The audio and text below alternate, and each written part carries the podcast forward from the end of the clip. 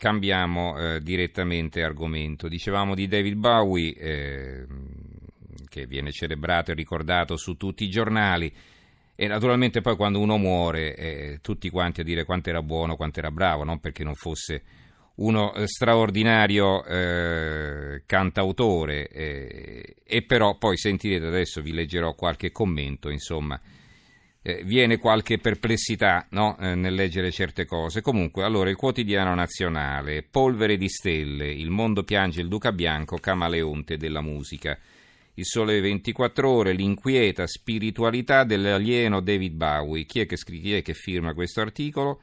Il cardinale Gianfranco Ravasi, che quindi va, eh, di, di, si, si, lancia in lodi sperticate eh, di David Bowie che si credeva, diceva appunto di essere eh, disceso dagli alieni, insomma lui credeva negli alieni, diceva che lui era arrivato sulla Terra eh, così da, da, un altro pianeta. Comunque, questo è un ricordo molto specifico di David Bowie che nasce da un mio ormai antico ascolto orientato a scoprire la sua segreta e implicita spiritualità. Un'inquietudine di fondo lo ha sempre accompagnato, eppure in pochi l'avevano colta. Ad esempio, all'epoca di Station to Nation, in quell'occasione lo stesso artista che cinque anni prima aveva affidato la missione della salvezza agli alieni, si dedica alla contemplazione delle stazioni della croce nell'album che rifletteva i suoi anni più neri. Quindi praticamente abbiamo redento David Bowie. Poi addio a Bowie il genio tra musica e desiderio, questo è l'articolo eh, dell'avvenire che lo ricorda.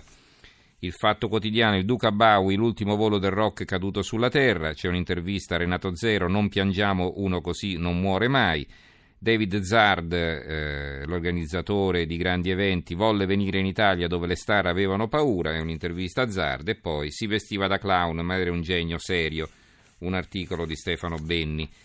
Il giornale Rock, Arte e Costume, l'alieno della musica ha rivoluzionato tutto e ora se ne vola via. Libero, David Bowie risorto, guardate il video dell'addio, il borghese vestito da provocatore. Il manifesto ci apre addirittura Polvere di Stella, l'ultima mutazione di David Bowie, il Duca Bianco scompare a 69 anni dopo aver incarnato per mezzo secolo l'opera d'arte totale, proprio mentre usciva Black Star, il suo disco Testamento, una personalità ibrida e magnetica che ha demolito i confini tra canzone e corpo, tra cinema e moda, inventando continuamente nuove tendenze senza mai subirne. Vi dicevo prima della foto notizia dell'unità, senza titolo, David Bowie 1947-2016 una foto di David Bowie molto giovane. Poi Bowie il duca che cambiò il rock e il titolo del mattino, il tempo, la musica è finita, un cancro stronca David Bowie, l'artista inglese aveva 69 anni.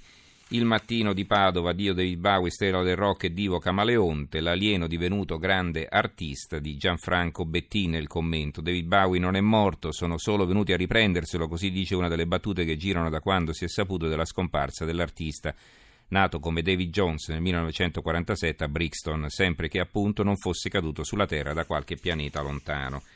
Il giornale di Brescia ricorda qualcosa del posto, addio a Bowie, genio multiforme, memorabile quel concerto a Brescia eh, nel, allo stadio Rigamonti nel 1997. Il secolo XIX Ziggy è tornato nello spazio, vedere di più e provare di meno, dire di no, volendo dire di sì, e questo è il messaggio che ho mandato, gli ultimi versi di David Bowie e poi il piccolo di Trieste, David è morto, l'ultimo colpo di scena di David Bowie e il Gazzettino di Venezia, addio a Bowie, genio del rock e qui c'è un articolo che per, purtroppo non possiamo leggere perché in prima c'è solo il titolo, cantò la canzone che avevo riscritto per lui in italiano, di Mogol. L'ho incontrato una volta soltanto David Bowie, ma era un'occasione speciale. Purtroppo questo racconto non ce l'abbiamo. Ecco, chi invece ha incontrato David Bowie e qui con noi in linea ed è Salvatore Santaniello, che è un professore al Conservatorio Cimarosa di Avellino, un musicista che suonò al matrimonio di David Bowie a Firenze il 6 giugno del 92. Eh, buonasera Santaniello. Buonasera, buonasera a tutti voi. Allora, grazie per la disponibilità per essere rimasto fino a quest'ora con noi. Ma è curiosa questa cosa, no?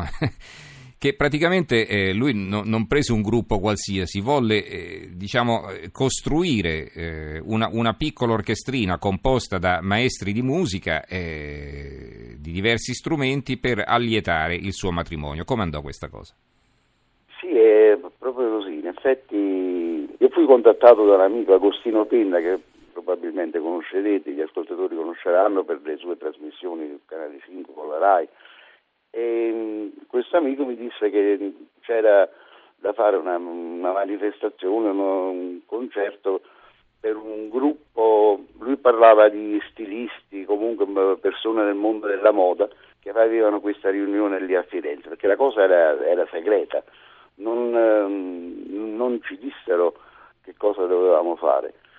Quindi fui contattato da questo amico, il quale poi eh, montò questo gruppo, eravamo in cinque, venivamo un poco, ricordo tra gli altri c'era Tom Sinatra, chitarrista spesso suona con l'orchestra ritmica della, ritmica della RAI o in altri eh, spettacoli, insomma, mm-hmm. musicisti che venivano un po' da, eravamo un po' da tutta Italia, no?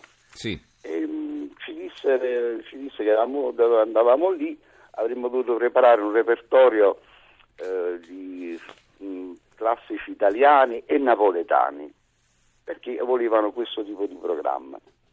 Quindi mh, fui contattato. Eh, um, penso il 3, il 4, insomma qualche giorno prima proprio del matrimonio, eh, ci eravamo dati appuntamento, mi vennero a pigliare lì all'autostrada perché non sapevamo neanche il posto dove bisognava andare. Mm-hmm. Quindi mi, mi, venne a pigliare questo amico, mi portò in questa, era Villa Massa, sì. Bellissimo, un, una costruzione rinascimentale sull'Arno, un, fuori, po' fuori Firenze. Mm-hmm. E quindi quando arrivai mi meravigliai del fatto che ci fossero uh, tutta una, insomma, questa, questa, um, questo albergo era um, circondato da guardie del corpo polizia, dico ma sarà una cosa, saranno stilisti, cose importanti. E ancora non sapevamo l'evento quale fosse in effetti. Ah, la, quindi voi non sapevate di essere stati scritturati no, no, no, per cantare sapeva, per i matrimoni dei? Avevano, ah, non, non avevano detto. Nulla. No, mm-hmm. no.